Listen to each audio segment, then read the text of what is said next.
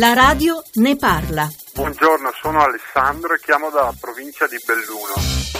Anni fa giocavo alle macchinette puntualmente tutti i giorni e al tempo che erano ancora in lire ho speso, mangiato praticamente 30 milioni. Dopodiché, avendo toccato il fondo, mi sono rivolto a un centro specializzato e dopo seguendo quello che mi hanno detto sono riuscito a uscirne. Dopo circa un anno ho ripreso in mano la mia vita insomma. Solo che dovevo stare a delle regole e quindi non potevo girare con tanti soldi nelle tasche perché avendo soldi l'istinto è quello di andare a buttarli alle macchinette.